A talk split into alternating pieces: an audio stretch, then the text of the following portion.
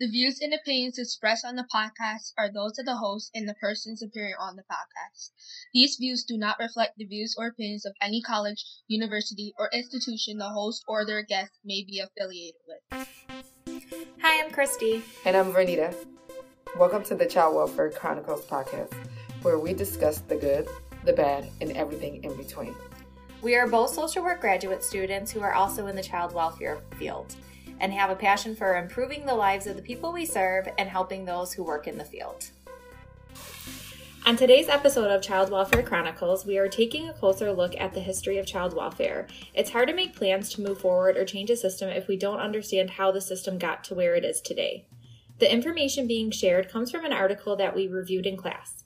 The article is called Short History of Child Protection in America by John E.B. Myers. If we go way back to 1642 in Massachusetts, this is one of the first discussions of child abuse. A judge made the decision for children to be removed from their parents if they were not training them correctly. Typically, training back then was teaching them how to learn skills to help them in adulthood. In 1866, another court made the ruling that judges can intervene if a parent is neglectful of their child or children due to crime, drunkenness, or any other vices of the parent.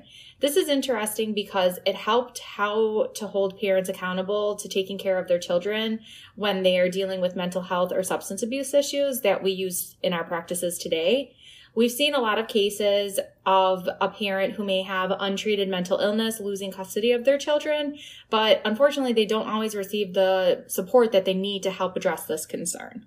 In 1875, the first child protection organization was created. It was known as New York Society for Prevention of Cruelty to Children. Prior to this, there was no such thing as CPS.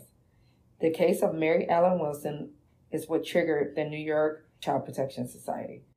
Mary Ellen lived in one of the worst areas in New York City, known as Hell's Kitchen. A judge stated that the government or non government agency was responsible for the protection of children.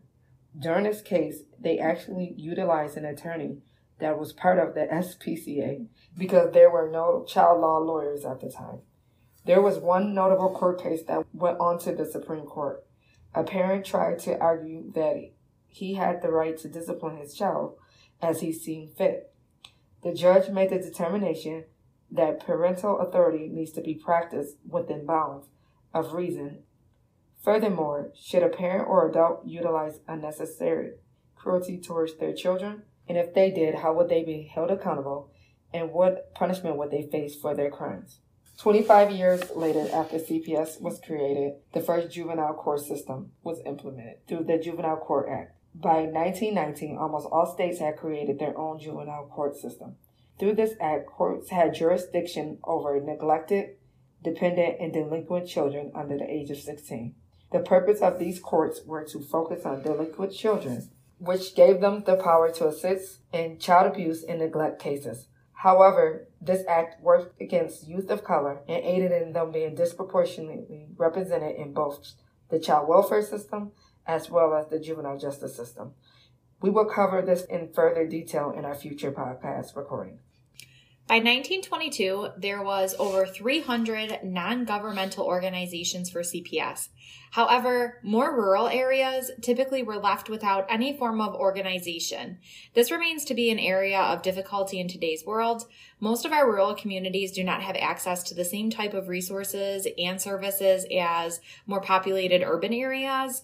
This makes it really hard to address concerns for both parents and children in the child welfare system because they don't have the same accessibility as some of our other families would. Around the 20th century, states started to create state departments aimed to focus on welfare, social services, health, and labor. The Federal Children's Bureau was created in 1912. The Sheppard-Towner Act was created in 1921. As FDR passed his New Deal in 1935, out of this came the Social Security Act. Under this deal, millions of dollars was provided to states to help struggling families. By 1967, the majority of states passed laws that stated the government was ultimately responsible for protecting children. Although there were laws and agencies, the child protection agencies were not 24 hours and lacked the resources and services to address the concerns of their communities. So even though they had these laws and these agencies created, there still wasn't an actual CPS type of agency that people could report to and could follow up on the concerns. So we still really weren't addressing the concerns of abuse and neglect at this point. So this then begs the question of how did anybody actually define and assess for neglect and abuse of children? At that time, there wasn't a lot to go off to be able to assess for neglect or abuse of children until the 1960s. As a result, abuse and neglect became the focal point in society. Medical schools began teaching about the signs of abuse and neglect. John Caffey wrote a paper on battered child syndrome. In this article, he talked about the abuse that he has seen in the hospital and that it was a shame that it was not reportable. Elizabeth Elmer then wrote about how little research is being done about neglect and abuse.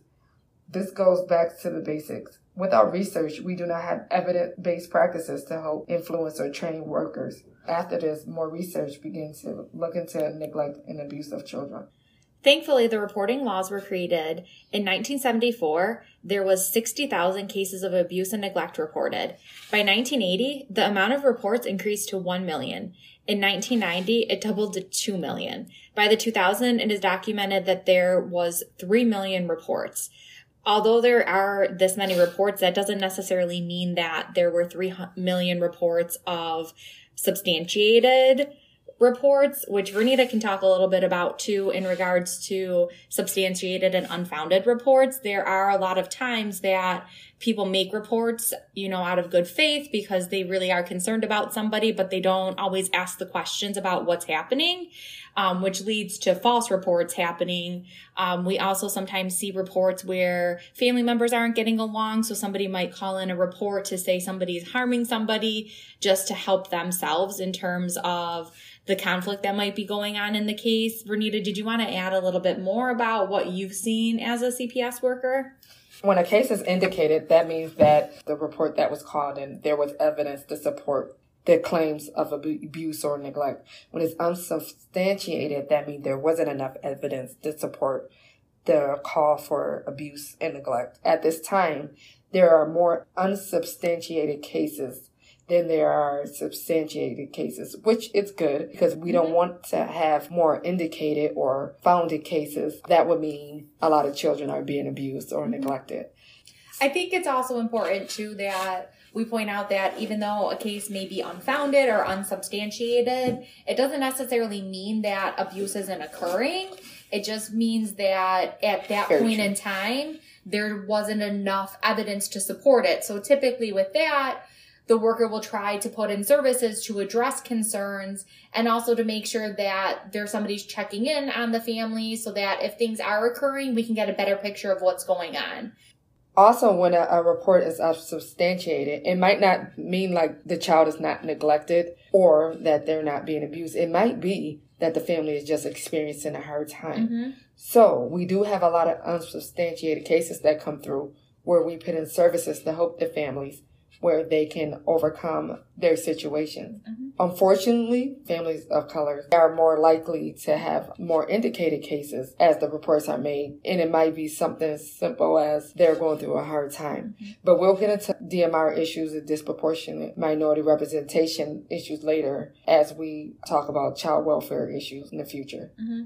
I think it's really cool how there's a lot of articles that talk about the culture of a family and how culture plays into it. And that truly is what we see a lot of times is that it's the culture of that family that somebody who's not a part of that culture looks at it and might make a report because they don't necessarily understand it. Um, one of my favorite things that I read is how it says being poor is not a reason to make a child abuse report. And unfortunately, sometimes that's what happens is, you know, you have somebody who doesn't have financial resources. So their kids coming into school dirty and unkept, but it's really because mom doesn't have a job because maybe she had an injury or they're going through a situation like domestic violence and they can't afford to pay for the water bill. So if you can't pay the water bills, you're not bathing the same way, you're not washing clothes the same way, or something as simple as a lot of apartments don't have washers and dryers that are free. So if you don't have money to pay for food or to pay your bills, the last thing that you're really going to think about is let me put them quarters in the machine so that I could wash my kids' clothes. So I think that goes back to what we were kind of saying about we need to learn how to ask more questions. We do. Before we just make an assumption. We really do. And we need to, as we practice, practice in a cultural competence lens or practice from a place of culture, being culturally him, humble. Humble. Mm-hmm. Humble. um, so once we can do that, I think we can truly assist these families in the way that they need to be assisted. Because when you come from a, a place of culturally humility, you're not looking for problems. You're looking for a way to help families. Mm-hmm. So I think that's a very interesting point that you brought up. Recently in the news, I just seen how a mom lost custody of her two children and were arrested because she left her 10 year old at home with, I think, her four year old. Yeah, I just saw that. Mm-hmm. And I thought it was sad. I don't think the children should have been removed coming mm-hmm. coming from a place of being a previous CPS worker. Could you explain why your reasoning is for that? It wasn't like she went to the club. She was trying to go make money mm-hmm. to be able to care for her children. And she also had a safety plan in place mm-hmm. where she had people coming to check on the children every hour. Mm-hmm. And I think you had a good point too is a lot of people don't realize that like there's no specific age, at least in New York, like yes. there's no specific age there's that no says specific. when you can leave your kids home. Yes. It's all about the judgment. So even though that 10 year old, maybe they're young in certain people's eyes, how mature are they? Can they do things? So like it's again going back to those questions. Do you know how to call 911? Do you know who to contact? If it's a fire. Right. And and we're talking about the history of child welfare in this in our podcast today. When you think about history, children at that age were babysitting. Mm-hmm.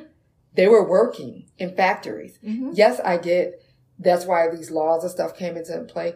But if you have a 10 year old who is responsible and a mom, which it sounds as though she did, to instill her child to do the right things, call this person, call me, you know, she dot her I's, crossed her T's. Mm-hmm.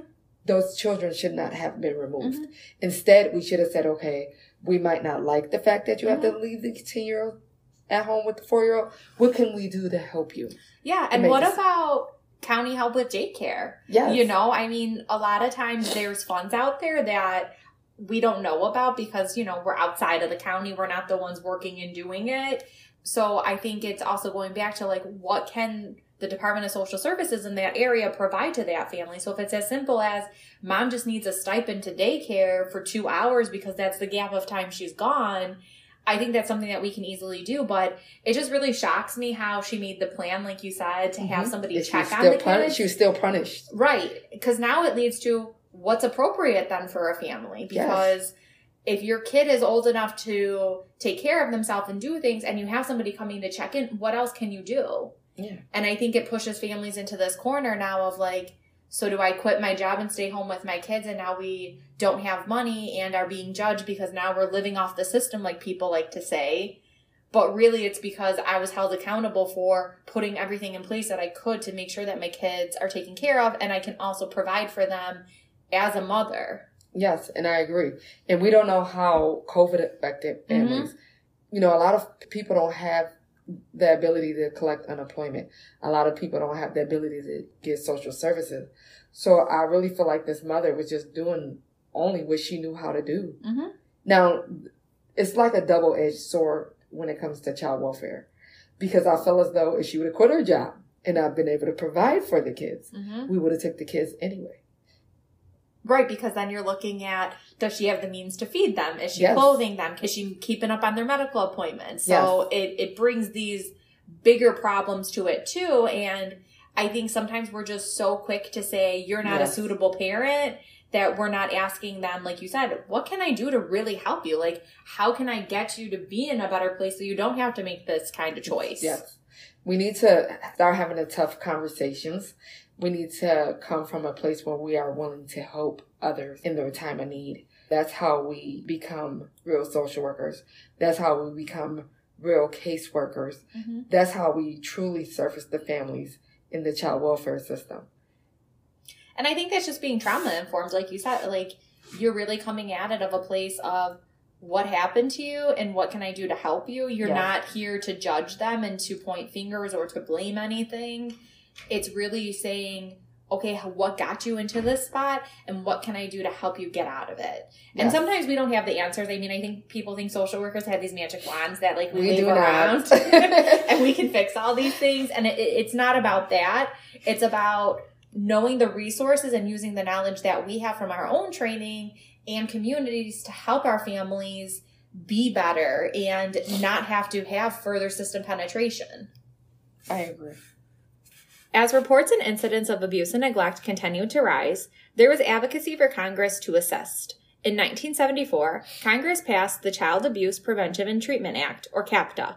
CAPTA allowed for federal funding to be given to assist with physical abuse, sexual abuse, and neglect. CAPTA put pressure on improving investigation skills and reporting. CAPTA also created the National Center on Child Abuse and Neglect. This center helped to shape the CPS system that we see today. Um, it's really interesting how it talks about 1974 being the first time where Congress really got involved.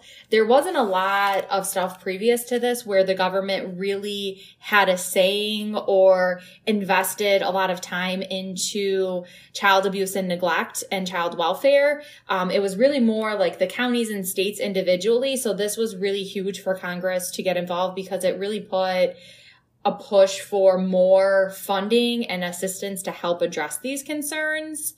Out of CAPTA came procedures and policies, rules, laws, and legislations, you name it. They really formed the CPS system that we see today. It really was the piece that pushed child protection services to be the way that it is. And as a CPS worker, the training that you have to go through now is very intensive, very long. Um, there's also specific trainings about sexual abuse. So there's training that not only you have to have to be a CPS worker, but also to work those specialized cases. So it really helps to inform our workers and create practices that we can use to address these concerns. Yes, and it also gave CPS more uniformity Mm-hmm. because prior to this, CPS was ran by private agencies. So the agencies had control on how they wanted to run Mm-hmm. CPS. Once the federal government took a leadership role, they became the governing body Mhm. and they held the states accountable to what they were supposed to look for in CPS and how they were supposed to treat families and you know if children were supposed to be Mhm. taken or you know remain in the home Well, and I think it's really interesting because I, I think that set the precedent for those types of acts to come into play that it was really the governing body needed to hold these agencies accountable like you said and coming up with best practices for them and seeing the things because if you think about back then it was really you didn't ask a ton of stuff and it talks a lot about investigations and that's truly what it used to be it used to be i'm coming in i'm investigating i'm getting the information i need Mhm. and we're either going to remove the kids or we're going to move on and close your case. Like there wasn't a lot of, let me try to find out what happened to you. Like we were talking about, there wasn't a lot of trauma informed practices with it. And I think one of the things that Vernita and I talk a lot about is really reshaping that word investigation to we're assessing the family. We're assessing that family for safety, for risk, for permanency, for well-being. Are those needs being met? And if they're not, what can we do to assist them? Because if you don't assist them, it just creates this constant cycle. Mhm. And if, you know, we've I think we talked about it before of the cycle of abuse that it's just forever this cycle of your parents abused you, so now you abused your Mhm. kids Trans- and their kids. generational hmm That generational trauma is huge. And um, we actually just read an article about that too of how mothers who had their own trauma or had been maltreated as children where their kids were actually at higher risk for maltreatment. So it's really interesting how that cycle comes. And I think part of the job of the CPS worker can really be to stop that, to really put a hold on that cycle and make it better for that future generation. yes generational trauma is one of the largest percentages of cases that we Mhm. see in the child welfare system we And that's we- crazy to think about, you know, like that as a parent, and it goes back to, you know, social theory, right? Like you either learn from what happened to you and you change it, or you see what happened to you and you mimic it. Yes. And we like to joke, and I know it's not fair thinking about it now. We always look at them as like repeat offenders. And I'm quite sure it's not just a New York thing. I think it's uh, That's probably a culture of CPS, I Yes. feel like, because a child You- welfare thing. We call them. Uh, you kind of get so used to seeing the same people over and over again and it's like i think that sometimes leads to the burnout of the workers too of like why am i seeing you again and what can i do differently And if you don't see them again, you see their children, their, their grandchildren. Like, I remember seeing cases for a child, a mom, and then doing the history and seeing her history as a child, and then seeing her mother's history. Mhm. And I'm just like, oh my gosh. what do you think about that like what do you think about the fact that our systems we can run it back that far like do you think that that's helpful in what we do in cps I think it's harmful and helpful. mm-hmm. I think it's harmful because we create a bias. Mm-hmm. We create implicit bias and we don't practice in the form that we should. We were talking about earlier, practicing from a, a cultural humility lens. And when you look at somebody's history, you always, like I said, the repeat offenders, you're like, oh, here she go again, and here we Mhm. go again. They're not this, and they just keep going on and on and on. So I think it's harmful in that way. The only way that I see it as being helpful, if you really have a, a someone that really wants to help the family, they can say, okay, I see that she has trauma from her youth. Let me have a conversation with her Mhm. or him about what can we do to make the situation different to get them out. Well, I think there's a lot of tried and true interventions. Like there's all these evidence based practices that can be used and that have been helpful. And I think a lot of the agencies use them when you're putting services Yes. in. Like we're using those types of things, But but the overall governing body is not. no. And I think that that's a lacking in training for people of like, Or money. they don't get it. Or oh yeah, the funding, right? Because when you think about it, um, It's expensive to train people. one of the one of the best interventions that's out there right now that I learned about in class this week was MST CANS. yep.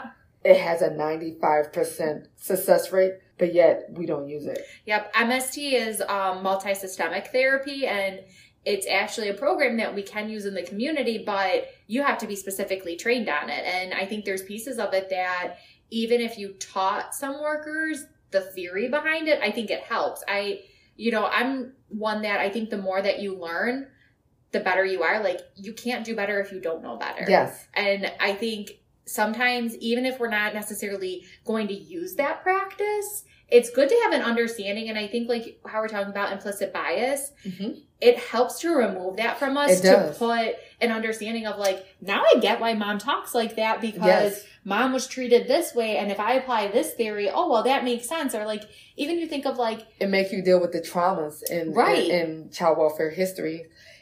You know, is one of the best practices or interventions to use for repeat offenders, mhm. but yet we don't use it. I mean, think even about motivational interviewing, which is another um, Yes. evidence based practice, Practice. that you can use. That when you are assessing as a CPS worker, if you used these tools, it could change the outcomes and typically in the better. Like keeping kids with their families, helping the parents get to it. And I think it's even going back to stages of change and having people understand if you're not in a state of change to actually change and you're in that first step, which is really truly like that pre contemplation, like I'm not really there, denial type of mm-hmm. thinking, you're not going to get that person to make those changes. So utilizing those types of practices can really help bring them to It that next level. You get a lot in your toolbox when you are trained. Oh, the social work toolbox.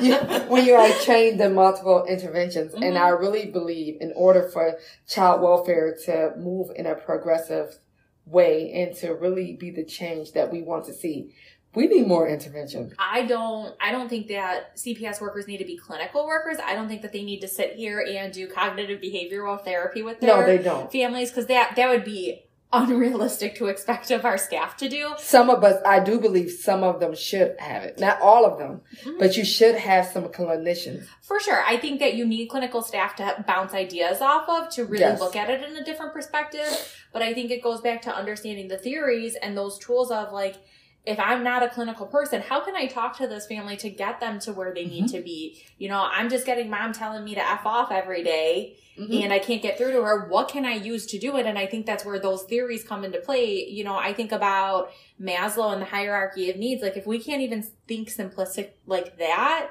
how do we help our families? Yeah. And think of times of crisis, even in yourself in your daily life. Like, there's times where I have low patience because I have other things happening. And I think as a mother, you have this intense pressure from society to do everything at once. Like, you're expected to be this superhuman. So it's really hard for moms in particular to ask for help. So I think when a mom comes to you and says, I need help, like that is so powerful because it takes a lot to get there. And Yes.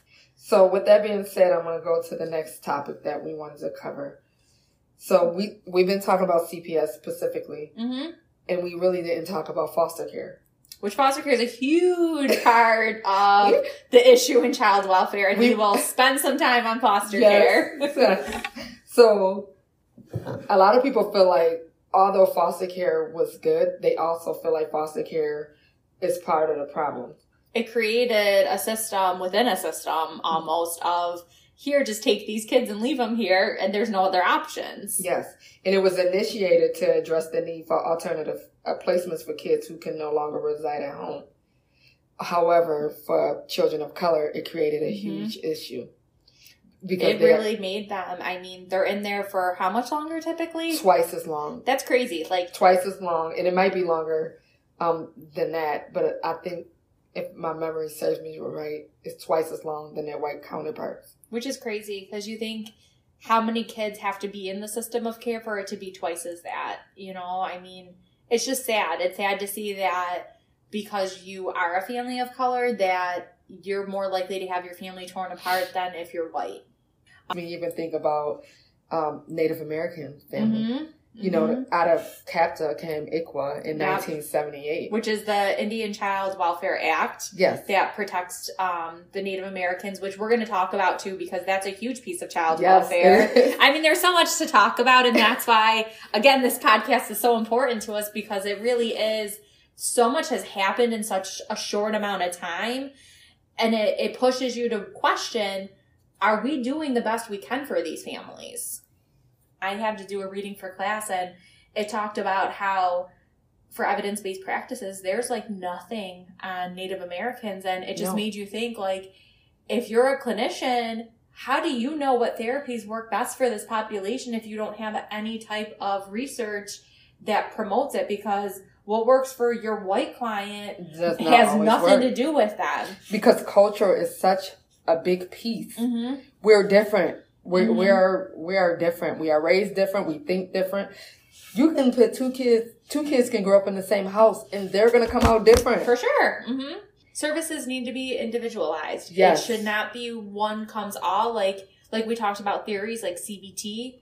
It's great if you're fantastic at using CBT, but CBT doesn't work for every Everybody. person. It doesn't. And you need to know how to adjust and change. And I think that that's why it's so important. Again, going back to the trainings of you need to provide your staff with different options because that's how they better serve their populations. and we need to speak to our staffs and train our staffs about implicit bias hmm because we all have bias, and our bias affects us hmm in major ways. hmm And if anybody's ever interested in implicit bias, if you Google online, um, you can actually take an implicit bias survey. Um, they're really interesting and they're actually really frustrating, I think, too, because some of it pops up and you're like, I'm definitely not ageist. Why would it say that? But it's that implicit bias. And um, I definitely think it's worthwhile to take a look at those to kind of help yourself sometimes too and check yourself of like, okay, well, maybe I am a little bit because I think of like this. Um, so definitely check that out too. Um, we covered a lot in this podcast, so Yes. thanks for sticking with us. Yes. we will be um, talking more about the child welfare system as we go through. You know, you can see the history of the child welfare system really set up why we do the practices that we do, especially in CPS. It's very interesting to see how long it took for laws to actually come into play for the federal government to step in and provide funding for services and addressing these kind of concerns. In the next episode, we're going to talk more about the policies and procedures, specifically in regards to the disproportionalities of children of color in the child welfare system. Um, feel free to reach out to us if you have any questions. Our email is childwelfarechronicles at gmail.com. And thank you for tuning in.